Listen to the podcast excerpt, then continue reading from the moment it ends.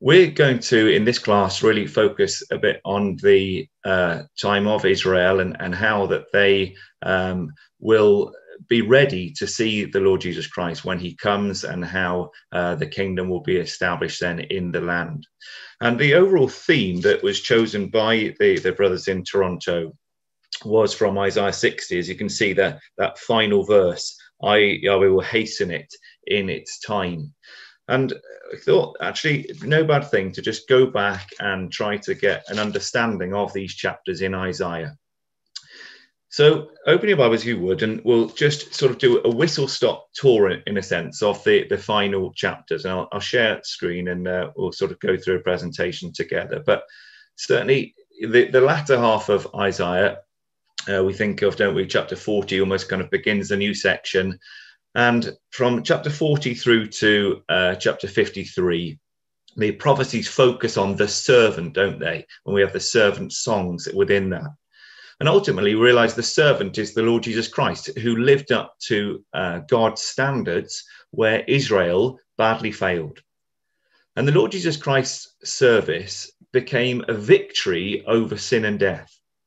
Uh, and of course, the gospel message is that all people can share in that victory. And so after chapter 53, the word servant in the Hebrew is always plural now. And of course, the idea is that now everybody can become a servant of God. Uh, chapter 54 talks about the tent being enlarged so that the gospel would be open for Jews and for Gentiles. And the call in chapter 55 is to come, come to the new covenant, incline your ear and come unto me chapter 55 famously speaks about, doesn't it? Come into fellowship with God. Uh, chapter 56 says, doesn't it, that his house will be a house of prayer for all peoples. Uh, chapter 57 speaks about peace to him that is far off, the Gentiles, and to him that is near. And of course, that's picked up in Ephesians 2 to make absolutely clear that it's speaking of the Jews and the Gentiles together being inheritors of the promises. It's a wonderful message, but this is so, so important. It is for those who trust in God. Uh, and that's from chapter 57. And make sure that uh, we just see this chapter 57 and verse 13. He that puts his trust in me shall possess the land and shall inherit my holy mountain. So God wants people who are willing to trust in him. They are the ones who will inherit uh, the land and the holy mountain, those who trust in him. Now, of course, to trust in God doesn't simply mean that one does one's own thing uh, in the hope that God agrees with us. That's man's thinking, isn't it? gods have been made up through history, which are simply a reflection of man and his current standards. But trusting in Yahweh is different. He's the one true God, the living God, the creator, the giver of life. And trusting in him involves changing our lives to reflect his standards. Now, his perfect standard is seen in his character we, we recognize, don't we? It's about actually looking out for others. And when, when you see the character of God as shown to us in Exodus 34 and, and time and again brought up through the scriptures, you, you realize that integral to God is the fact that He's merciful. He's gracious. He's long suffering, abundant in goodness and truth. And those things are about relationships with other people. You, you can't show those by yourself. And so the prophet in chapter 58 goes on to show what it is that God wants from us. Just look in chapter 58 of Isaiah and see verse 6 having challenged them. And of course we can't look at all these things in detail but having challenged them to see how they were trying to come up with their own ways and thinking that by doing their thing they could please god. He says look take a step back take a breather as it were. Think what is it that i actually want? Verse 6 is not this the fast that i have chosen? To loose the bands of wickedness, to undo the heavy burdens, to let the oppressed go free, and that you break every yoke. And so you can see that actually what God wants is us to try to manifest his character in our lives. Well, sadly, in Israel at the time of Isaiah, and still now, God's standard is missing. And the solution then and now is in the Lord Jesus Christ. And what you're going to see now is the power of these prophecies. It's just incredible because they're looking beyond the days of Isaiah, beyond the days of the first coming of the Lord Jesus, right up to his second coming. And although in these prophecies, therefore, we're seeing layers through time Isaiah's day, the Lord's first coming, the Lord's second coming. What we also see is an absolute consistency that God's standards do not change. And what he's always wanted is faith. And what he always will want is faith, people who trust in him. Now, one thing that will never change is that God wants us to recognize the problem of sin. And in chapter 59, this is made incredibly clear.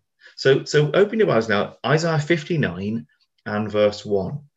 Behold, the Lord's hand is not shortened that it cannot save, neither his ear heavy that it cannot hear. But your iniquities have separated between you and your God, and your sins have hid his face from you, that he will not hear.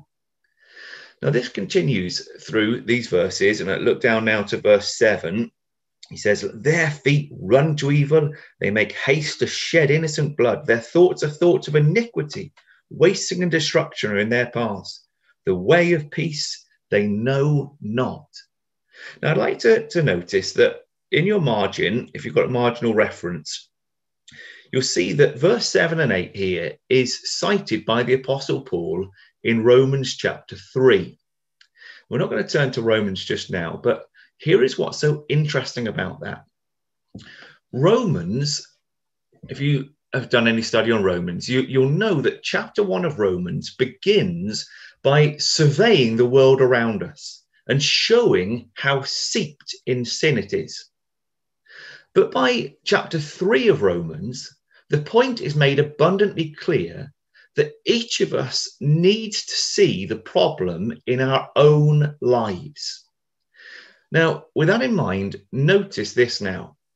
All the pronouns in these first few verses of Isaiah 59 are your, their, they. So, in other words, it's looking on at the problem. So, so look back to verse 2 your iniquities, your sins. Okay. Um, where else could you see it? If, if, verse 3 Your hands, your fingers, your lips have spoken lies, your tongues mutter perverseness. And it keeps on going in that vein. It's you, you, you. So externally looking and saying, Look at the problem of sin. But what we also see is that it changes in verse 9. Look at this now. Therefore is judgment far from us neither doth justice overtake us. We wait for light, but behold obscurity for brightness, but we walk in darkness. We grope for the wall like the, the blind. And so, can you see that the pronouns have changed from externally looking at the third person to now owning it? We, us, we're part of the problem. And so, the pronouns are making us personalize and own the situation. We too are in this. We're all entrenched in the problem of sin. And it's imperative that we recognize how that all of us have fallen short of the glory of God. And in Romans, at this point, the apostle shows that the solution to the problem of sin is the Lord God setting forth his son to declare his righteousness. That's in Romans 3. Now, Again, I know that we're not looking at Romans 3 just now, but bear in mind that that's how Romans set it up. It looks at the problem of sin in the world in general, makes us own the problem, chapter 2 and chapter 3. All of us have fallen short of the glory of God, and then looks to the solution in chapter 3 that God sets forth his son to declare his righteousness. Well, with that in mind, look now to the solution here in verse 16 in Isaiah 59. God saw that there was no man and wondered that there was no intercessor. Therefore, his arm brought salvation unto him, and his righteousness it sustained him. For he put on righteousness as a breastplate and a helmet of salvation upon his head, and he put on the garments of vengeance for clothing, and was clad with zeal as a cloak. So to me, that's just so interesting that the Isaiah 59 is, is, is in a sense so similar to the argument that we see in the opening chapters of Romans. It looks around at the problem of sin. You, your, like, see the problem externally, but then makes us realize that we've got to own the problem of sin. We too are in it. But everybody then can look to the solution, the Lord Jesus Christ, who came to declare the righteousness of God. Now, these verses then look beyond God's provision of the Lord Jesus Christ at his first coming. And we know that because we note from verse 20 of Isaiah 59 that that verse is cited in Romans 11. So, again, uh, if you're like me, you enjoy sort of being able to mark up your Bible, you might circle Romans 11, verse 26 and 27 in your margin. See that we're about to see a divine commentary here. Now, I'm going to put this on the screen for us because I want you to note the slightly different point that the inspired writer makes. Can you see from the screen that Isaiah is showing us in verse 20 how the Redeemer will come to Israel? Okay, so that's the, the key thing. Now, this is now talking about the Lord Jesus Christ's second coming, and we'll, we'll be able to prove that shortly. So we know that the Redeemer is the Lord Jesus Christ and the saints, the march of the rainbowed angel. So, of course, they're coming just after the, the, the grain harvest that uh, Brother Stephen put up earlier, that, that second judgment. So, this is why these things could actually be happening post us being taken away. The judgment's going to happen where we're involved in the judgment, and then we'll be involved in going up. That's what the mark to the rainbow angel is. The Lord Jesus and the saints going up to Jerusalem to rescue them from the northern invader. So, can you see that actually the northern invasion may well happen after we've been taken away because we'll be involved in the rescue effort that's going up. But for now, let's just get this simple point that the Redeemer will come to Zion. Okay, the Redeemer will come to Zion. But in Romans, the inspired apostle says a deliverer will come out of Zion. And the apostle is making the point that the deliverance from the northern invader, from Gog, the latter day Assyrian, is just the beginning. And now deliverance will come out of Zion. As the kingdom set up, deliverance will now come out of Zion. And another point that we'd like to just make here and again, I've uh, highlighted this in red, is where Isaiah focuses on the need for a reaction from the Jews. In other words, they'll need to turn from transgression. And of course, that's true. The apostle, who's concluding the grand argument of Romans that salvation is God's provision, puts the focus on the Lord Jesus, the deliverer that God has provided. And it's the return of the Lord Jesus. As Brother John has already said, that's going to be the key catalyst. It's his work. You know, Acts 1, verse 6. Will you at this time restore again the kingdom to Israel? It's the Lord Jesus Christ's work that is going to be the catalyst for Israel ultimately converting. Both passages, Isaiah and Romans, in their slightly wider context, show us the need for a personal reaction. Salvation is provided for those who want it and respond in faith.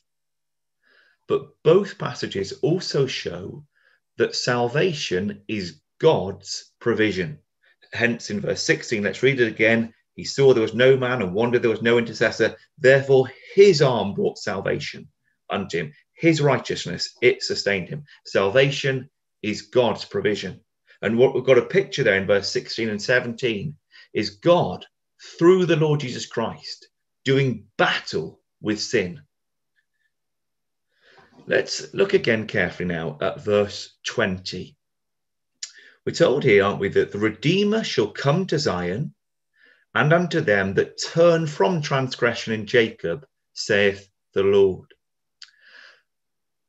I believe that the Lord Jesus will deliver a people who have a spirit willing to turn.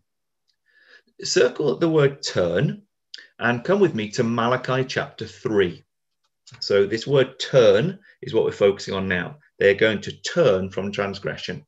We're going to go to Malachi chapter 3. Now, of course, we're going to come back to Isaiah, but let's turn across to Malachi chapter 3. So Malachi 3, and we're going to go in at verse 6. I, the Lord, I am the Lord, I'm Yahweh, I change not. Therefore, ye sons of Jacob are not consumed. Even from the days of your fathers, ye are gone away from mine ordinances and have not kept them. Return unto me, and I will return unto you, saith the Lord of hosts. So at this stage, the sons of Jacob are not willing to turn. But God is going to prepare them to meet the Lord, the Lord Jesus Christ, through the work of Elijah. Now, turn over to chapter 4 and we'll see this, but just note the connections of thought between Malachi chapter 4 and this passage that we're in in Isaiah 59, running into chapter 60.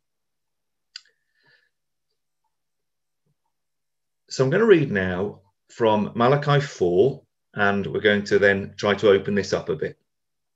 Behold, the day cometh that shall burn as an oven, and all the proud and all that do wickedly shall be stubble. And the day that cometh shall burn them up, saith the Lord of hosts, that it shall leave neither root nor branch. Armageddon. Unto you that fear my name shall the Sun of Righteousness arise with healing in his wings and ye shall go forth and grow up as calves of the stall. And you, the Jews, shall tread down the wicked. So they're going to be empowered by God. Zechariah 10 would be a good cross reference that we're not going to have time to look at now. But you will tread down the wicked, and they shall be ashes under the soles of your feet in the day that I shall do this, saith the Lord of hosts. And now the exhortation to Israel Remember ye the law of Moses my servant, which I commanded unto him in Horeb for all Israel, even the statutes and judgments. Behold, I will send you Elijah the prophet before the coming of the great and dreadful day of the Lord. So Elijah's got to go before Armageddon, and he shall turn the heart of the fathers to the children and the heart of the children to their fathers, lest I come and smite the earth with a curse. So we can see from verse 8 that Elijah's work, he's sent by the Lord God. So again, you think in terms of the timings of this, it might be that the resurrection happens. Elijah, as with others, will be uh, resurrected. The judgment will happen. Will also be judged. And it seems that Elijah then will be sent out straight away to get to Jerusalem, to Judah. Remember, Malachi is to the Jews of Jerusalem and Judah. You know that this is where Elijah's work first starts, we believe, and he's going to help them to see from the law of Moses that the, the Lord Jesus Christ is the Messiah. And of course, then when the Lord Jesus Christ does come, they are prepared to meet him. I'd like to think to ourselves, what is the curse in verse 8 that Elijah averts? Well, I'd like to tentatively suggest this that the curse is the fact that the Lord Jesus, when he sets up the kingdom, if he, when he was coming to Judah to Jerusalem, there wasn't a remnant there that Elijah had turned, then the land would need to be utterly destroyed. That's the, the Hebrew word that's used in 1 Samuel 15. So, in other words, Elijah's uh, work averts utter destruction. So, when Jesus comes, he would have to utterly destroy the land to set up the kingdom if it wasn't for the fact that there is a faithful remnant. Elijah's work has, has done something. Now, of course, that would add to the terribleness of Armageddon in terms of that utter destruction, but would be necessary to purge the land before the setting up of the kingdom. Romans 9 makes a point. So th- there's my suggestion just uh, read it out there. In setting up the kingdom, Jesus would have to utterly destroy, to purge the land. However, because of Elijah's teaching, there will be a faithful remnant which the Lord Jesus Christ will come to save. Now, I want to just see that in Romans chapter 9, the apostle, inciting Isaiah, um, speaks about the fact that the, the land would need to be utterly destroyed, it would be treated like Sodom and Gomorrah if it wasn't for the fact that there was a remnant who have been turned. And that remnant, we believe, is the work of Elijah to turn them. And so the Lord Jesus returns to Jerusalem then as a, as a deliverer to that remnant. So let's move on now and ask the question what will Elijah talk to the Jews about to prepare them for the Lord Jesus Christ? Well, it might be that here in Malachi 4 and verse 4 is a real clue as to what Elijah will speak about. So remember how this paragraph begins Remember ye the law of Moses, my servant, which I commanded unto him in Horeb for all Israel, even the statutes and judgments. Now, if we take the time to look up these words, there seems to be a sure connection with Leviticus 26. So I, put that on the screen for you. And I'd like us to go back to Leviticus 26 now. So let's all turn together to to Leviticus and to chapter 26. And as you're, turning there, I, I wonder if, like me, you've questioned before and thought, I wonder why it would be useful for them to remember the law of Moses. Why is that the, the, the exhortation to them in preparing for the return of the Lord Jesus? Isn't that what they need to come away from to enter the new covenant? Well, of course, there is a sense that, yes, they do need to come away from it in believing that by keeping the law that they can earn salvation. But actually the law never did teach that. And so the law of moses is the perfect place for elijah to turn to because rightly expounded it will show their need and point them to the lord jesus christ. That is exactly what the law was there to do isn't it? That it showed the problem of sin. So galatians 3 verse 19 it was added because of transgressions. That was the point of the law to show the highlight the problem of sin. But it also showed the solution. So the sacrifices they were bringing were all the time pointing to the Lord Jesus Christ. And so, actually, turning to the of Moses is, is the perfect place for Elijah to turn to help them to come uh, to realize their problem and their solution in the Lord Jesus Christ. So even in Sinai, if they'd truly listened to Moses, they'd have seen that their return to the land wasn't to do with them keeping the law, but, but rather the promises that God made to their fathers. And here in Leviticus 26, it explains how that if, if they wouldn't listen to God and they would walk contrary to his ways, they would be scattered. So let's just pick this up now. So Leviticus 26, verse 27. If you will not for all this hearken unto me, but walk contrary to me, then I will walk contrary unto you also in fury, and I will even I will chastise you seven times for your sins. Ye shall eat the flesh of your sons, and the flesh of your daughters shall ye eat. I will destroy your high places and cut down your images and cast your carcasses upon the carcasses of your idols, and my soul shall abhor you. And I will make your cities waste and bring your sanctuaries unto desolation, and I will not smell the savour of your sweet odours. I will bring the land into desolation, and your enemies that dwell therein shall be astonished at it.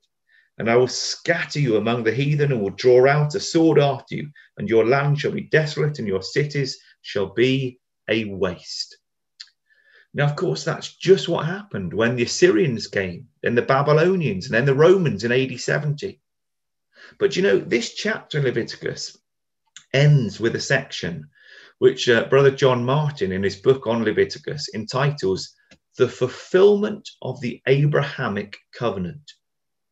And it starts this section in verse 40 and goes through to verse 46. But do you notice that verse 40, the fulfillment of the Abrahamic covenant, as, as Brother John has sort of t- uh, titled this section, as it were, it begins with the acknowledgement of the problem of sin.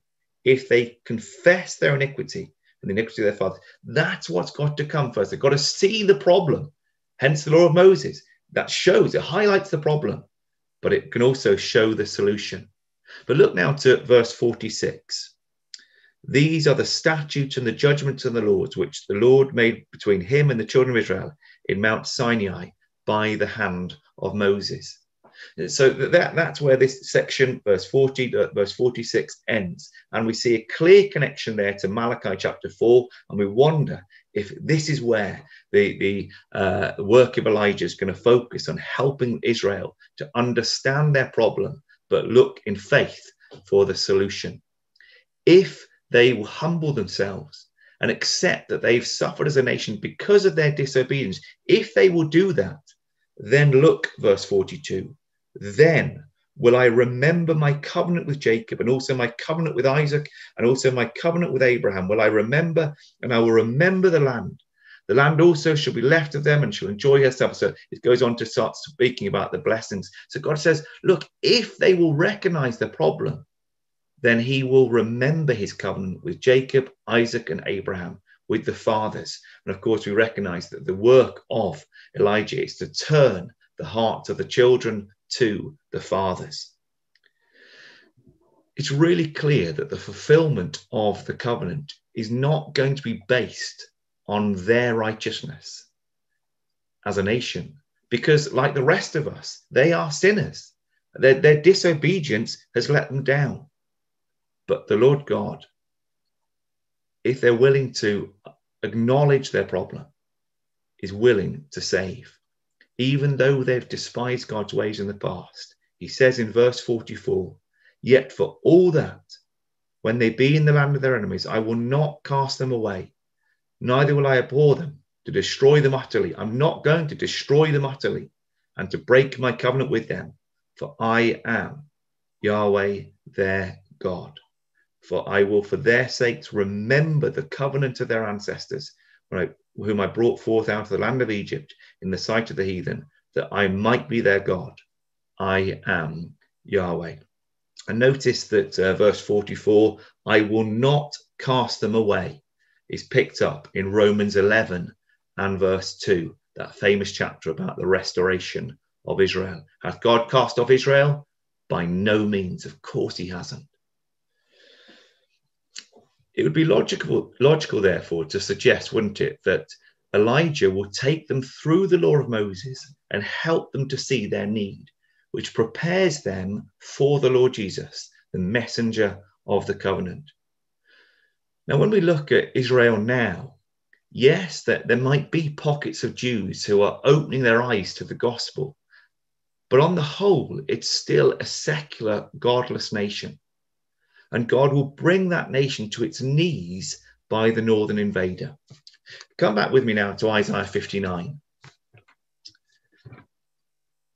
The, the northern invader, Brother Thomas, referred regularly to as the latter day Assyrian, Gog, as Peter's spoken about, the king of fierce countenance. This is who we're speaking about in verse 19, the enemy. So, Isaiah 59 and verse 19. So shall they fear the name of Yahweh from the west and his glory from the rising of the sun. When the enemy shall come in like a flood, the spirit of Yahweh shall lift up a standard against him. So the enemy there that shall come like a flood is speaking of Gog, the latter day Assyrian. Just, just note the similarity in language that I've shown you on the screen there between Isaiah 59, the, the enemy coming like a flood, and the king of Assyria, who came like a flood in the days of Hezekiah. And I've given you there a cross reference to Isaiah 8 and verses 7 and 8. This is the latter day Assyrian, Gog, or the land of Magog, Russia, that will come down, the enemy against Israel. And the consequence of the Gogian Confederacy coming against Israel is enormous. It scatters many of the Jews once more from their land. Zechariah speaks of half of the city going into captivity. It's going to be a time of trouble such as never was. But out of that time of trouble will come a time of tremendous blessing. as the Lord Jesus Christ with the saints established the kingdom of God on earth. And Israel's special place in this kingdom is obvious. Geographically, the, the kingdom has its capital in Jerusalem. The Lord Jesus Christ will sit on the throne of his father David, that the temple will be built there. And this section of Isaiah, now going through right to the end of Isaiah, is going to show us pictures of that kingdom time. Uh, and right now, we're going to just focus in on this end of chapter 59 and coming into chapter 60 and see a picture of the Jews during that time. Because this is the remnant that will come through the great purging of the land. And having turned to the Lord Jesus Christ as their savior, now, of course, he's come, he came to deliver them from that northern uh, invader. And now that they've turned to him, we're going to see how different things come for them. I'd like us to just go in at verse 21 now. So the Redeemer is going to come, verse 20, to return transgression in Jacob, saith the Lord. As for me, this is my covenant with them, saith Yahweh. My spirit that is upon thee, and my words which I put in thy mouth, shall not depart out of thy mouth, nor out of the mouth of thy seed, nor out of the mouth thy seed seed, saith the Lord, from henceforth and forever. So Israel is the mortal population, still having children, go and grandchildren, seed and seed seed. They are now going to be part of this covenant. And it's speaking, of course, about the new covenant. When it's saying there in verse 21, again, look at your cross references in your margin.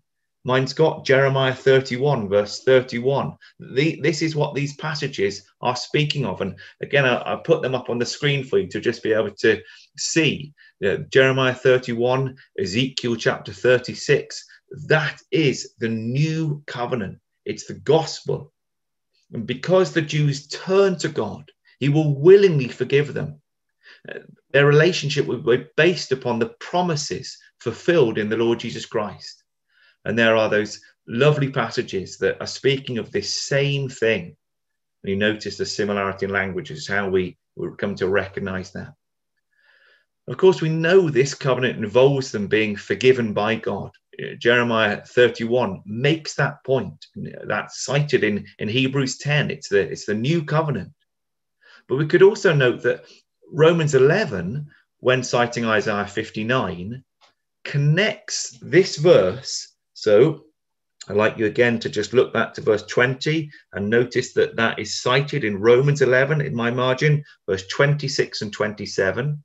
And Romans 11, uh, it's worth just turning to this. Let's just hold Isaiah and come with me to Romans 11 and just see how clear this is that this is the new covenant. And it's the covenant that can deal with the problem of sin, which of course is only the covenant of the Lord Jesus Christ. So let's just have a quick look at Romans 11. Hopefully we can see this.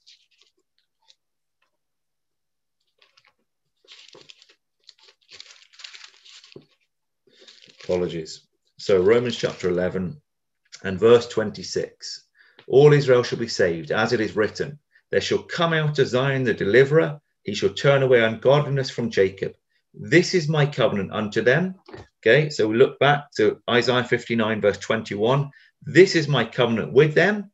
But then Romans 11 changes it and actually cites from Isaiah 27 when I shall take away their sins. But it absolutely sort of makes it crystal clear that the covenant which is being spoken of there in Isaiah 59 is the new covenant, the covenant of Jeremiah 31, that what's spoken of in Ezekiel 36, when Israel will turn to the Lord God, uh, turn to the Lord Jesus Christ, and recognize that He is their Savior. Wonderful times to come. So come back now to Isaiah, and let's just see now how, in a remarkable way, Israel become empowered by God. Just look how amazing this time will be. What a change we're going to see in the land of Israel.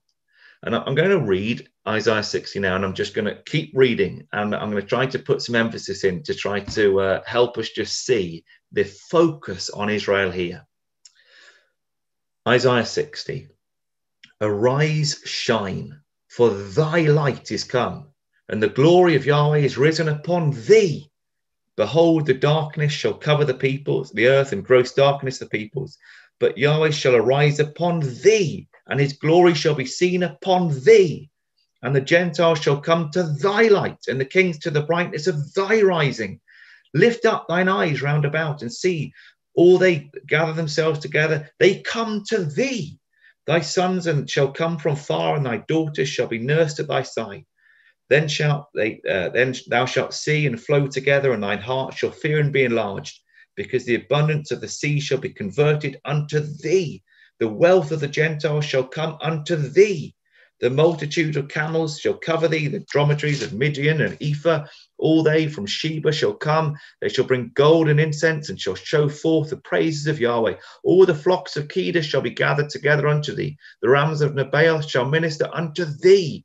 They shall come up with acceptance on mine altar, and I will glorify the house of my glory.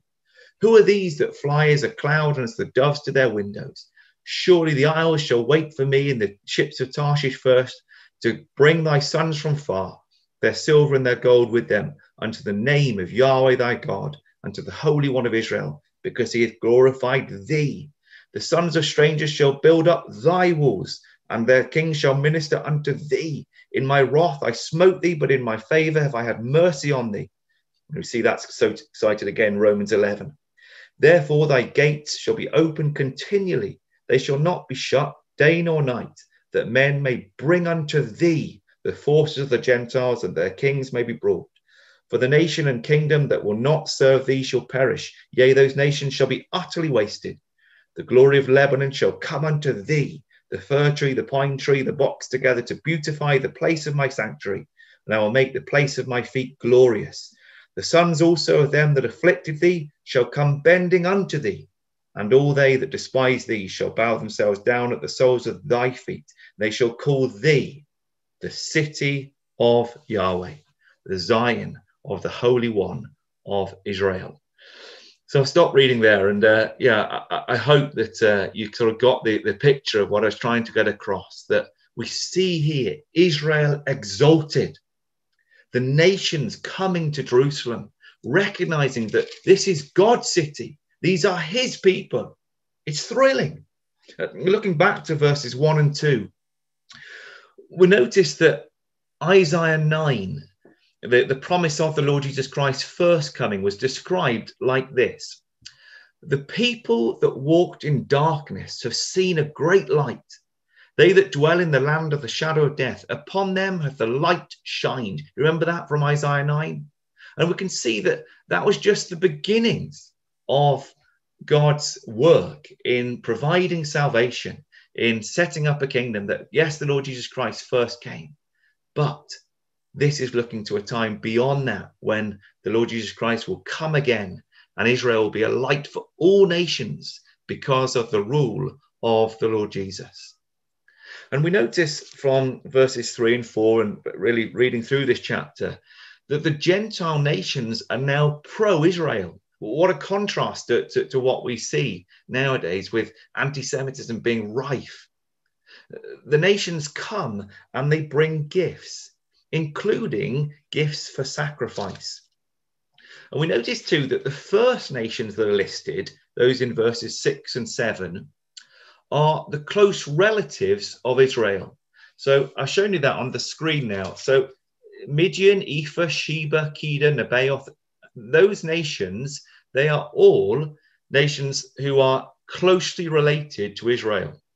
So they're Abraham's son through Keturah or uh, Abraham's grandson. So just notice and notice all of those First Nations in terms of where they are situated.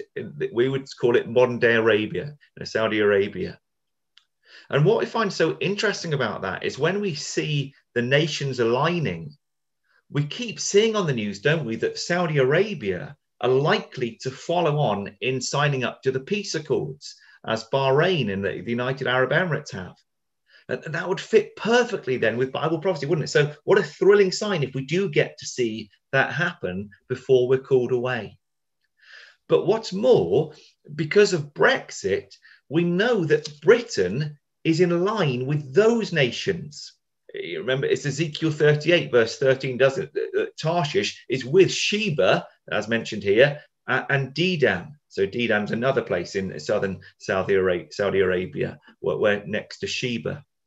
So it's really interesting, isn't it, to see that Britain is on that side, okay, with those nations. And so, no surprise that Britain, verse 9, is first on the list of the nations that's coming to pay homage and come up to Israel. Surely, verse 9, the, the isles shall wait for me, and the ships of Tarshish first to bring thy sons from far, their silver and their gold with them, unto the name of Yahweh their God, to the Holy One of Israel, because he has glorified thee.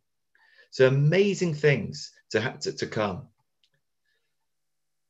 The question posed in verse 8 Who are these that fly as a cloud and as doves to their windows?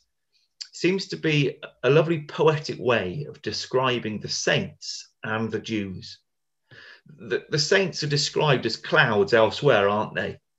For example, in 1 Thessalonians 4, verse 17, or, or, or Revelation 1, verse 7, you get the idea of the, the saints being described as clouds. And the doves, well, well, the doves are famous for being homing birds, aren't they? So the idea is here that the, the saints are supporting the return of Israel to the land. The fact they've got this homing instinct, they're going to come back to their land. And so, yes, we believe that the consequence of Armageddon, that grain harvest, you know, the uh, when the king of the north, Russia, comes down, the consequence of that is going to be horrific. Many Jews will be scattered from the land. But the saints and other nations will support the Jews from around the world being able to come back to their homeland. You, you see another cross reference that's worth just putting in your margin there would be Isaiah 66 and verse 20 uh, against verse 8. That, that yes, the, the, the saints and the other nations will bring the Jews back to their homeland. And so Gentiles then will be involved in the work of rebuilding Jerusalem. Verse 10 the sons of strangers shall build up thy walls. Their kings shall minister unto thee. For in my wrath I smote thee, but in my favor have I had mercy on thee. Therefore thy gates shall be open continually. They shall not be shut day nor night, that men may bring unto thee the wealth of the Gentiles, that their kings may be brought. Amazing to think of that time to come. And building the, the wonderful temple as described in the final chapters of Ezekiel. But that, that's going to happen, isn't it? Because we see in verse 13, the glory of Lebanon shall come unto thee. So the cedars of Lebanon used in that, the fir tree, the pine tree, the box together to beautify the place of my sanctuary, God's temple. And I will make the place of my feet glorious. What a contrast we see to the societies that we live in. This kingdom picture we're being shown here. Verse 18 Violence shall no more be heard in thy land, wasting nor destruction within thy borders. But thou shalt call thy walls salvation and thy gates praise. The sun shall be no more thy light by day, neither for brightness shall the moon give light unto thee. But Yahweh shall be unto thee an everlasting light, and thy God thy glory. We notice here some connections into the final chapters of Revelation which make it clear to us that the picture we're seeing is still to come the millennial reign of the Lord Jesus Christ. And you can see how clear those connections are into Revelation 21 and 22. And there in Revelation, the Lord Jesus Christ uses the, the literal physical descriptions here in Isaiah to describe the bride the ecclesia in harmony with the Lord Jesus and the Lord God. And whilst the physical is necessary, and we, we believe absolutely that you know there's going to be a physical kingdom on earth, and there'll be a temple that's there, and people will physically be coming to it. Actually, the, the, in terms of the physical building, what the point of revelation is, and the point that we have to kind of remember now, is that ultimately what God wants is people people who want, who are willing to manifest his character. And so we read in verse 21 Thy people also shall be all righteous. They shall inherit the land forever, the branch of my planting, the work of my hands, that I may be glorified. A little one shall become a thousand, and a small one a strong nation. I, Yahweh, will hasten it in its time. And so we should be looking to reflect these principles now as the ecclesia of God. We've got to make every effort to keep the truth shining, keep encouraging one another by looking at the signs of our times, having absolute confidence that the day is coming, indeed hastening. It could be any day that we are taken when the Sun of Righteousness will arise with healing in his wings.